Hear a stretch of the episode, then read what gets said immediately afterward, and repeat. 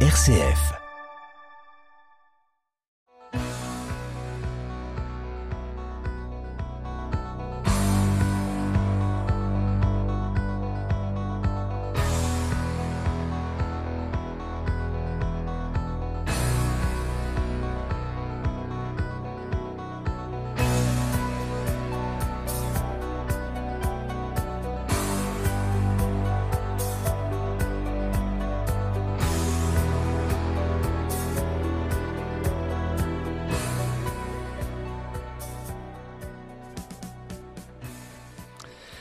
Bonsoir à toutes, bonsoir à tous. À quel bonheur de vous retrouver pour En effet, pour s'entendre, votre rendez-vous magazine du mardi soir à 19h15 et du samedi suivant à 18h15. Au menu concocté pour vous ce soir, eh bien, il n'y aura rien de changé. Il y aura une invitée fil rouge, la chronique atrabilaire, je râle donc je suis, le tout enrobé d'un peu de musique. J'espère que vous avez passé une excellente semaine et si elle s'est plutôt penchée du côté du moins moins plutôt que du côté du plus plus, eh bien, on va essayer d'arranger ça ce soir ensemble. Ce soir, mon invité, la romancière Céline Spirer. Elle vient nous présenter son dernier livre, Noyade, paru aux éditions Héloïse d'Ormesson. Elle y met en lumière une famille, une dynastie qui, vue de l'extérieur, a tous les critères de la réussite américaine, tant sur le plan social que privé. Pourtant, derrière les apparences, les convenances, les faux semblants, les non-dits, combien de secrets inavoués et inavouables, de frustrations et de fêlures abyssales chez chacun de ses membres. Comme chaque année, la tribu Hens, enfants, conjoints et petits-enfants, se réunissent pour un barbecue autour d'Élisabeth, veuve, matriarche hiératique, psychorégide, engoncé dans sa glaciale attitude.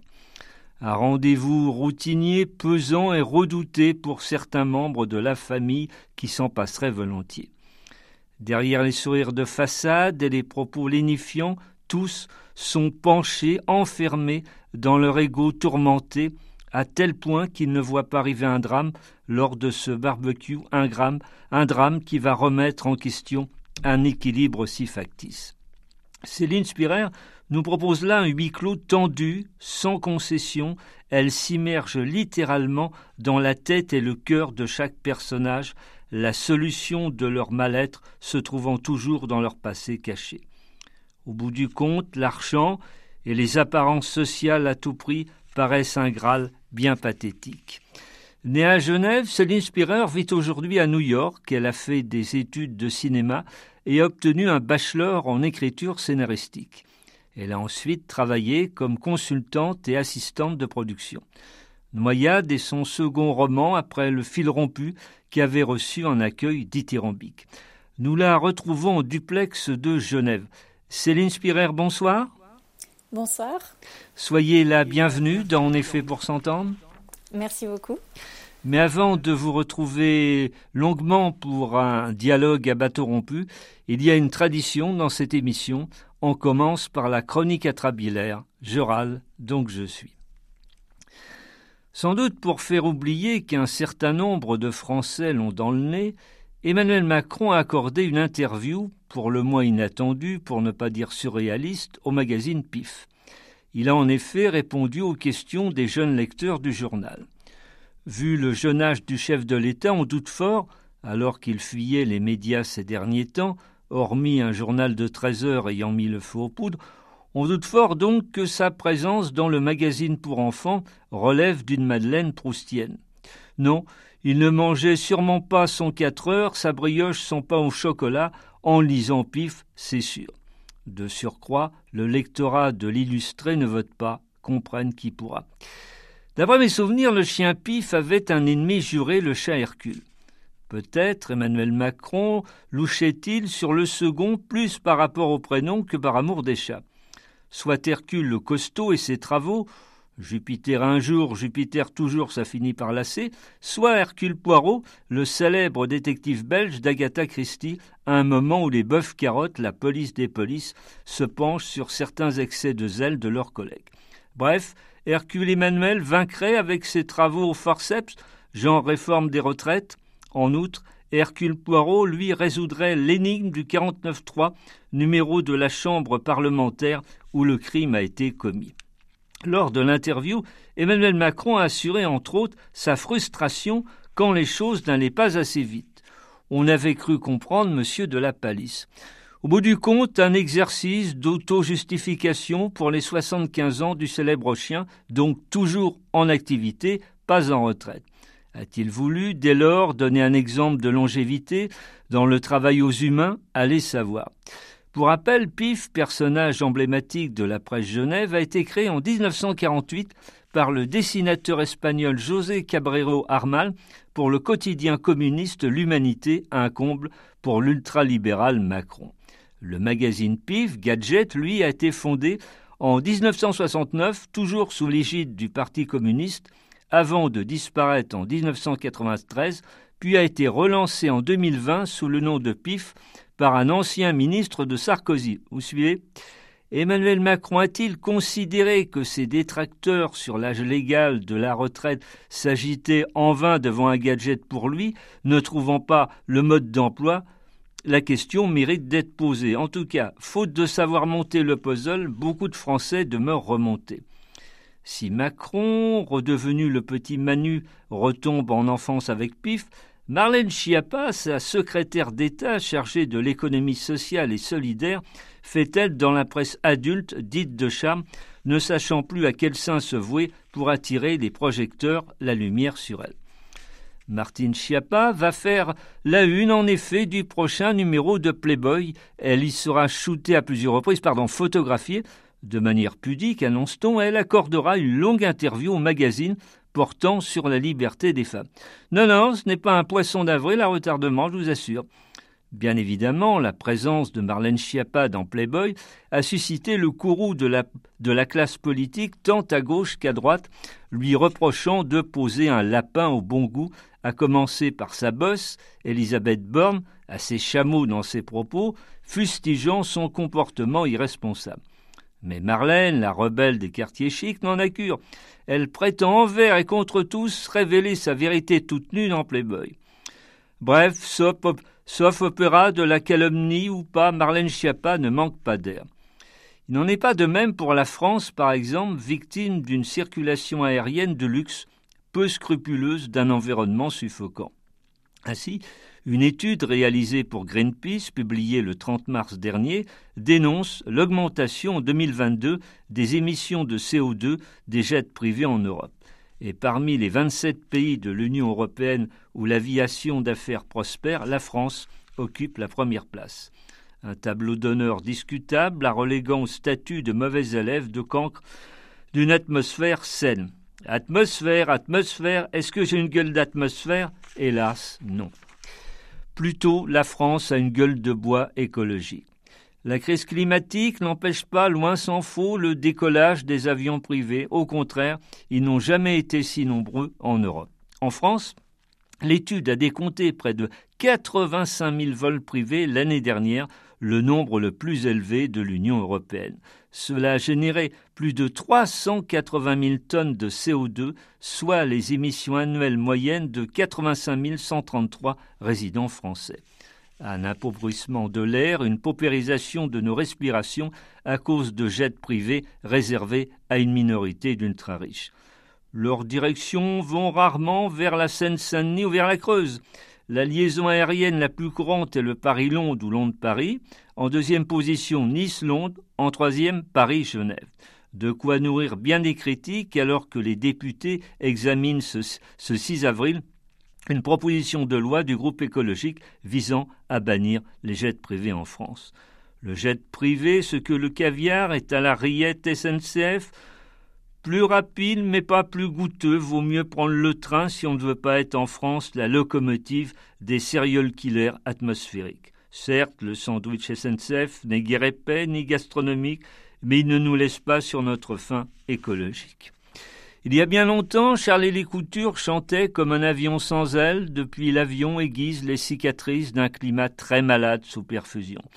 On s'achemine dans la plus utopique des hypothèses dans un avion certes sans ailes du paradis, mais ne vous promettant pas fatalement l'enfer. Dans la pire et destructrice hypothèse, on en sera réduit à s'exclamer Gentil, gentil, le CO2, calme, calme, tout va bien se passer. Bah oui, il ne faudra désormais être des charmeurs de serpents pour éviter que rampe un peu plus le désastre écologique un serpent à sonnette donnant l'alarme, secrétant son propre venin, s'empoisonnant sans regret face à l'apocalypse climatique. Certes, nous ne sommes que de passage sur Terre, mais pour tromper les apparences, on se donne l'air qu'on veut. L'air, l'air comme celui d'une chanson populaire, d'un refrain attractif qui vous squatte la tête. Cela précède mon ultime question dans cette chronique atrabilaire. Aurait-on trouvé la playlist du bonheur? De toute façon, c'est désormais prouvé, la musique a un véritable pouvoir sur le cerveau. Non seulement elle adoucit les mœurs, mais elle stimule la mémoire, apaise nos angoisses, nous procure du bien-être. De fait, selon le chercheur hollandais le docteur Jacob Jolige, spécialiste en neurosciences cognitives, certaines chansons peuvent rendre plus heureux. Ce Toubib, atypique ô combien, a ainsi sélectionné des chansons par rapport à leur tempo, le sens positif des paroles et le recours à une tonalité majeure. Le docteur Philgood, à l'arrivée, a établi ainsi un classement de dix chansons nous rendant soi-disant plus heureux. En numéro 1, Don't Stop Me du groupe Queen. En 2, Dancing Queen du groupe ABBA. En 3, Good Vibration des Beach Boys. En 4, Hometown Girl de Billy Joel. En 5, Eye of the Tiger de en 6 I'm Believer des Monkeys. Abrégeons, mais notons qu'en neuvième position, on trouve I Will Survive de Gloria Gaynor, à la fois l'hymne des aficionados du foot et le cauchemar sonore des anti-foot. Dans son tube à essai virtuel, le bon docteur Jacob, c'est certain, a éliminé bien des, bien des chansons jugées par trop négatives selon lui. N'empêche, Malgré leur caractère mélancolique, voire très noir, elles nous rendent souvent heureux, malgré tout, par leur qualité et leur connaissance de l'humain. Non, en France, vous aurez remarqué que tous les titres étaient anglo-saxons. Pour être heureux en chanson, on n'a pas fatalement besoin de faire tourner les serviettes ou d'être à la queue leu. Ne me quitte pas, je suis malade, l'aigle noir avec le temps va, tout s'en va, Lily, venue vider les poubelles à Paris, la bohème, l'Auvergnat, quand le croque-mort l'emportera, par exemple, sautons tant de pépites qui, certes, n'engendreront jamais l'envoi de cotillons et l'emploi de langue de belle-mère. Cependant, avec un savoir hors pair, elle nous console, nous cajole, nous pardonne, entre dans, dans notre moi intérieur. Prenons un peu de nous-mêmes pour quelques instants de bonheur hors sol sur notre partition intime. Nous, depuis longtemps, on a un tube récurrent à travers les ondes, dicté par une complicité radiophonique sans faille, faisant dire à certains ça sème, il s'intitule On est fait pour s'entendre.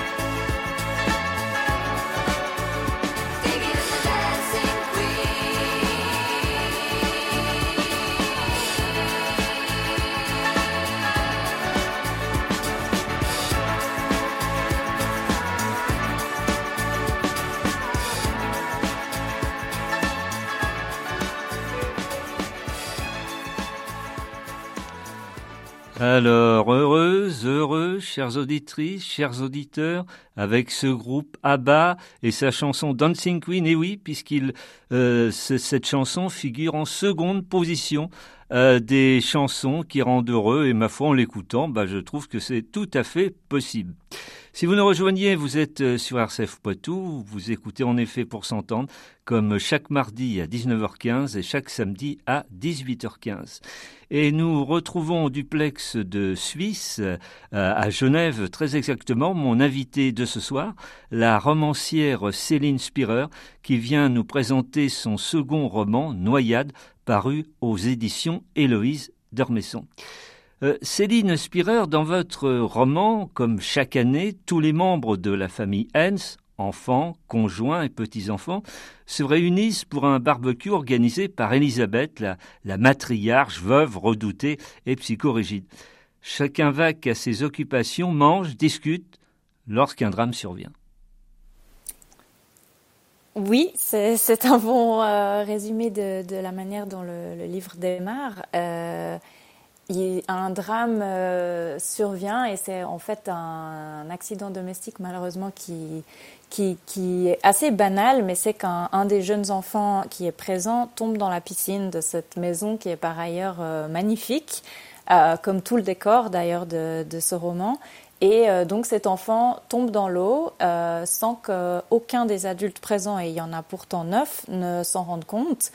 Et, euh, et finalement, euh, c'est dans l'épilogue, mais un des, un des adultes présents euh, constate que, que, quelque chose flotte dans la piscine et se jette à l'eau pour euh, secourir l'enfant.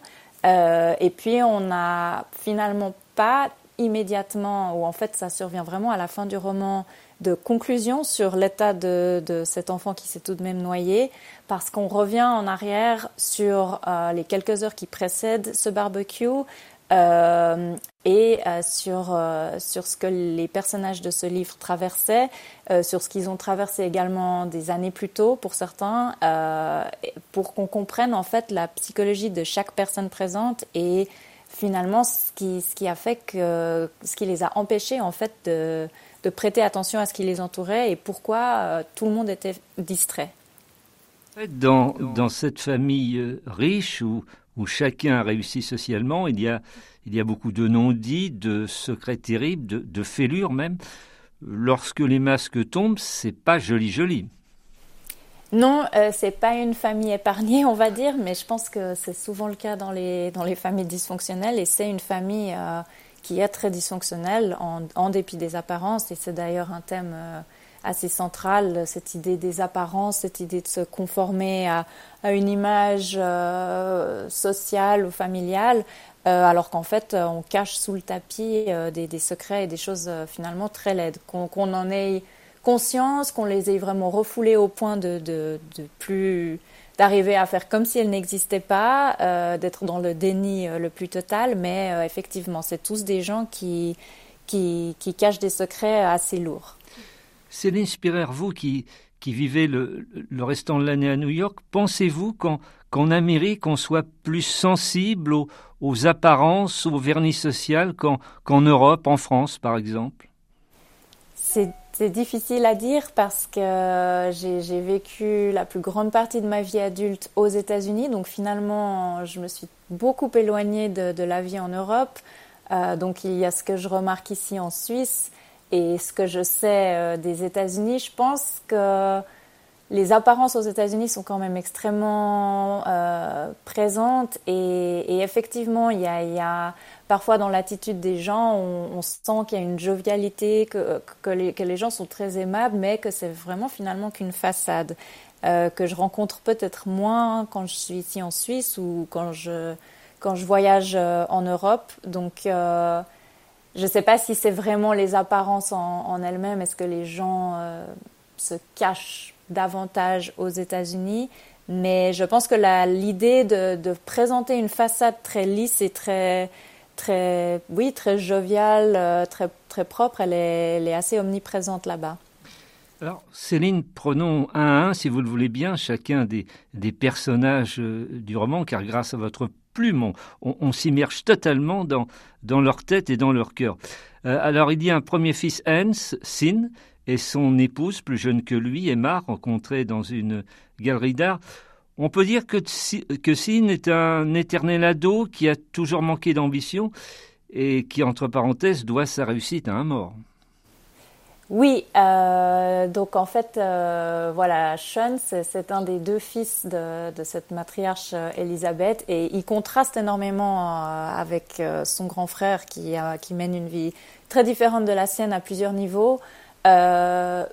Et, voilà, c'est cet homme qui a maintenant passé, largement passé la quarantaine, qui est marié pour la deuxième fois à une femme nettement plus jeune que lui et qui se soucie énormément de, de la manière dont il, voilà, dont il se présente à sa famille, la façon dont on le voit, en craignant un peu d'être un espèce de cliché ambulant et c'est celui du, du, du, du, vieux beau gosse qui avait du succès à l'époque du lycée mais qui a en fait pas vraiment évolué euh, et dont tous les succès sont finalement des succès du passé. Et euh, comme vous l'avez dit, sa, réussite professionnelle, elle est en fait euh, pas de son fait, mais ça, personne autour de lui ne le sait. pour Emma, son, son épouse, ce, barbecue annuel est, un cauchemar. Avec pour elle cette éternelle impression de n'être pas à sa place, d'être jugée pieds. D'où lui vient ce manque de, de confiance en soi, Emma? Alors, je pense que pour elle, il y a plusieurs problème. Euh, le premier, euh, c'est une histoire de classe sociale. Malheureusement, elle, euh, elle ne pense pas appartenir à, cette famille simplement parce qu'elle vient d'un milieu différent. Et elle pense donc qu'elle n'est pas, elle pourra jamais être complètement acceptée. Elle pourra jamais faire ce monde le sien. elle a du mal à appréhender tous ces codes et je pense qu'elle elle ressent sa présence comme une imposture. Elle pense pas mériter d'une certaine manière d'être là. Et puis à côté de ça, ce barbecue en particulier lui est extrêmement pénible parce que, comme on l'apprend plus tard dans le livre, mais elle a un secret elle aussi euh, qu'elle n'a pas partagé avec son mari et qui lui pèse énormément et elle ressent lors de lors de, de cette réunion familiale que, que, le regard de sa belle-mère qui est très acéré pourrait peut-être euh, ébranler ce qu'elle aimerait taire. Il y a ensuite euh, Jacqueline, fille d'Elisabeth et, Lucas, son époux. D'ailleurs, le, barbecue se passe chez eux. Euh, Jacqueline est, au fond la, maîtresse de maison idéale, aux petits soins pour tout le monde, cuisinière hors pair. Mais finalement, aux yeux des, autres, elle est, elle est incolore, n'existe pas.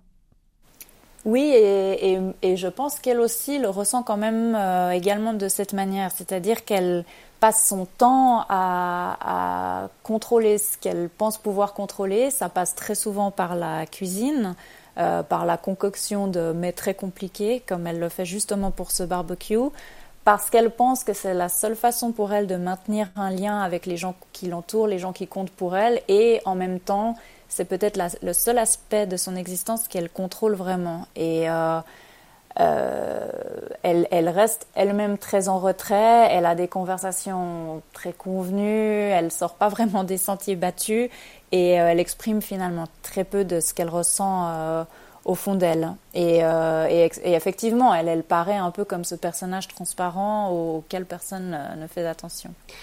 Ce couple, Lucas et, Jacqueline, c'est un peu morne-pleine. Pourtant, deux rencontres, chacun de leur côté, vont les remettre en, question émotionnellement et ébranler leur, leur carapace, leur certitude. Oui, parce que ce que je, ce que je voulais aussi pour ce roman qui, qui explore la psychologie de, de, chaque personnage, leurs doutes ou leurs erreurs ou leurs regrets, c'était pour, pour un des, des, couples qui est présent ce jour-là, euh, d'avoir des interrogations sur leur mariage, sur la solidité de leur mariage, sur euh, les bases sur lesquelles ce mariage est fondé et d'avoir les deux acteurs principaux de, cette union, justement, avoir des, des, questionnements chacun de leur côté, euh, dont ils ne vont bien entendu pas se, faire part, et de, de, voir le parallèle entre ce que chacun vit et les doutes que, chacun a et, la façon dont ça affecte leur mariage à ce moment-là et euh, la façon dont ça affecte leur, euh, psychologie le jour de ce barbecue. Avant de décrire les, autres personnes, Céline Spirer, vous avez donc fait des, études de cinéma, vous avez travaillé dans ce milieu. Votre roman a le sens de la séquence, de l'ellipse, avec des dialogues conséquents. Est-ce que vous avez l'impression d'écrire cinéma?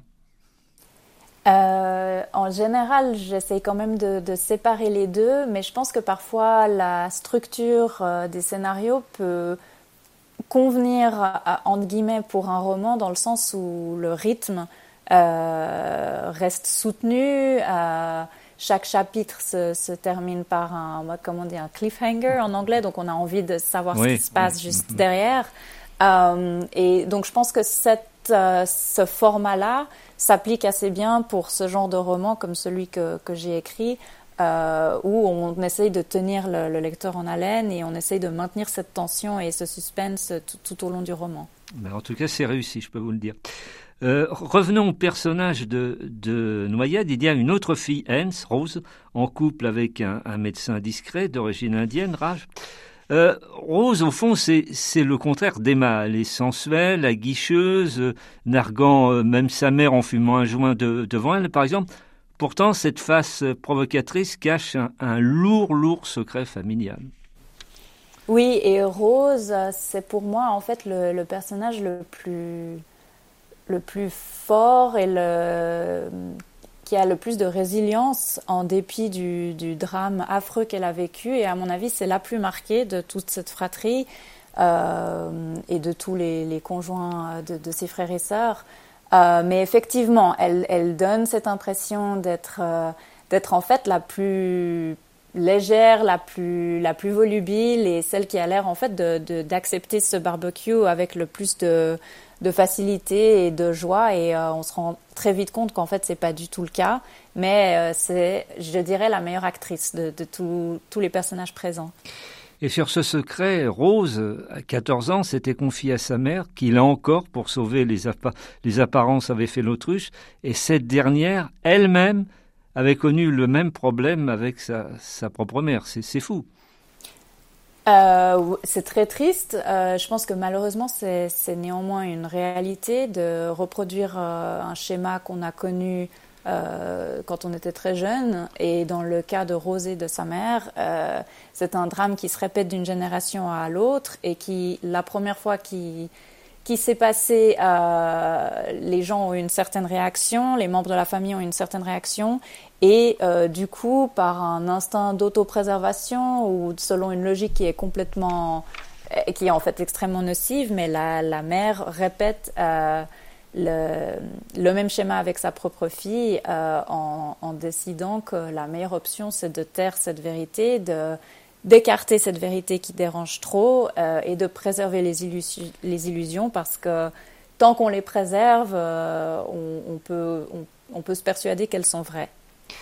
Cette mère, Elisabeth Hens, qui en impose tant, elle a aussi ses failles, avec des origines sociales extrêmement modestes et un certain sentiment de, culpabilité après la mort de, son mari. Alors Elisabeth, euh, elle, euh, effectivement cache ce secret-là, ses origines dont elle a, dont elle a honte, euh, c'est le milieu dont elle a cherché à s'affranchir depuis, depuis qu'elle a quitté son, son, état d'origine. Euh, et, et, en fait, euh, ça fait des, des années qu'elle vit dans le dans l'aliénation de soi pour se conformer au modèle social qui, elle pense, va la protéger. Je pense que pour elle, euh, inconsciemment, elle imagine qu'avoir rejoint la classe sociale euh, des riches, de la bourgeoisie, ça va la protéger contre ce qu'elle a vécu elle-même enfant. Et c'est complètement inconcevable pour elle que le danger puisse en fait pénétrer l'existence qu'elle a mis tant d'années à bâtir dans cette richesse. Et c'est peut-être aussi une des raisons pour lesquelles elle ne veut pas croire sa fille lorsque sa fille se confie à elle, parce que ça remet en cause tout, tout, cet édifice qu'elle avait construit euh, et qui est que chez les riches, on est en sécurité. Alors le, père Hens, donc disparu à l'Aster, alors vieille habitude familiale, avait également son, son lot de cachotterie. Alors le, père, il était, il a finalement été mis dans la confidence en ce qui concernait sa fille. Il a déterminé qu'il n'allait également rien faire. Euh, il, maintient une relation très amicale avec son frère, dont on ne sait pas très bien enfin, on le découvre assez vite, mais c'est une personne assez élusive. C'est quelqu'un qui. Oncle John. Oncle John. Là, c'est quelqu'un qui, qui s'incruste parfois dans la famille, qui n'a pas vraiment de, de, de, domicile fixe ou de travail euh, fixe, mais qui est très charismatique, très séduisant, qui, qui a une euh, relation euh, particulière avec les enfants. Les enfants l'aiment beaucoup, lui font confiance. Et euh, plus tard, quand on apprend ce dont il est accusé, euh, son frère, donc le, le père euh, Haynes, détermine qu'il euh, va protéger son frère euh, et qu'il va, il, ne va rien faire. Il a à côté de ça un comportement au sein de son couple qu'on pourrait qualifier de pas idéal et il ne pas, il, il donne pas l'impression d'avoir le moindre scrupule ou le moindre remords. Enfin, il y a Winston Haynes et, Mathilde, ce sont d'ailleurs les, les, parents du petit Thomas qui est tombé dans, dans la piscine, vous l'évoquiez tout à l'heure. Alors Winston est un, est un, juge intègre, mais qui sait que son destin va, va bientôt basculer, mais n'ose pas le dire à son épouse. Oui, Winston, également lors de ce, ce barbecue, il ressasse euh, des pensées euh, assez sombres. On ne devine pas tout de suite euh, pourquoi et je ne vais pas le dévoiler. Mais euh, voilà, c'est un homme, un homme euh, très intègre, très droit, euh, qui, est très différent de ses frères et sœurs, qui néanmoins reste sous l'emprise, on le sent, de sa mère, dont il cherche encore l'approbation alors même qu'il est, qu'il est cinquantenaire. Et il a, comme tout le monde dans cette famille, un mal fou à se confier aux, personnes qui devraient être, qui devraient être ses proches et des, gens de confiance surtout sa femme, à qui en fait il cache la raison de son mal-être ce jour-là. Le petit Thomas va-t-il pouvoir être sauvé? Les membres de la famille Jens vont-ils enfin être eux-mêmes, accepter leur, leur propre personnalité et celle des autres? Quels autres douloureux secrets cachent-ils Je laisse aux, aux, auditeurs le soin de, de découvrir les, les, réponses à ces questions. Vous remarquerez, euh, Céline, que j'ai survolé suggérer les secrets sans, sans les trahir.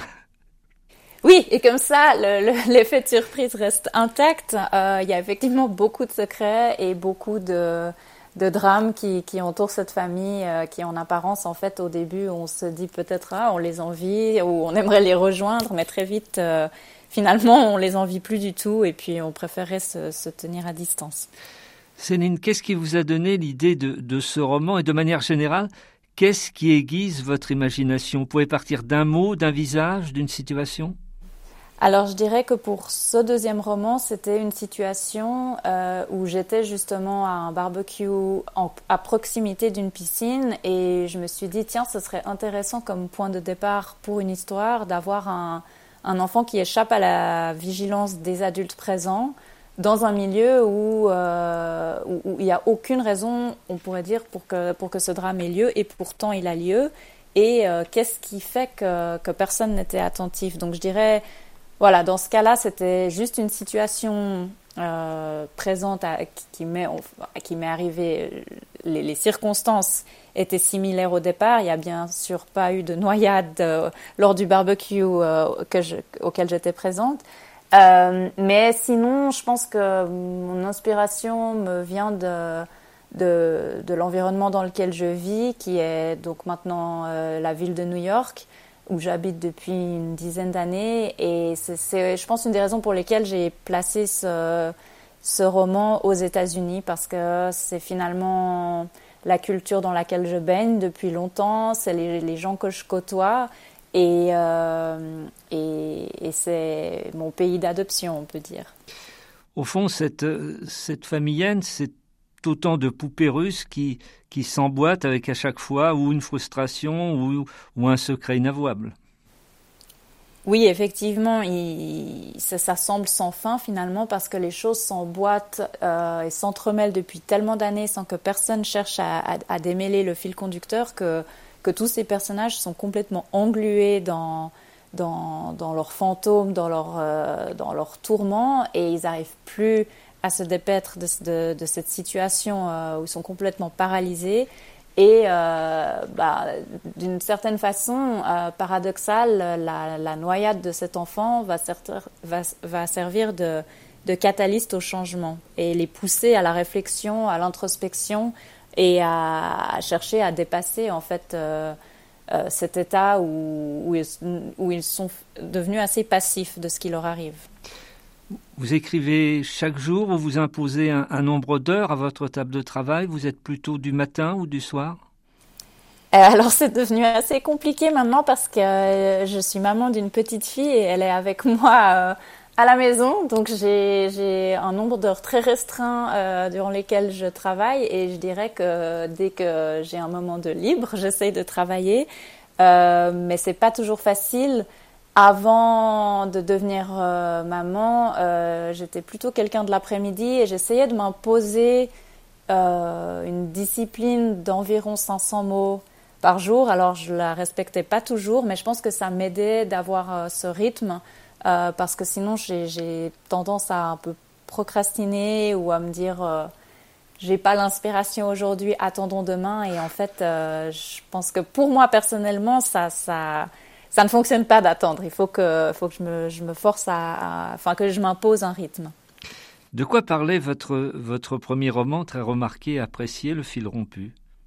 Alors le fil rompu, c'était extrêmement différent de ce deuxième livre. Euh, c'était une fresque euh, historique qui retraçait le destin de trois générations de femmes euh, entre 1912 dans l'Empire russe et le New York, l'Amérique de, nos jours.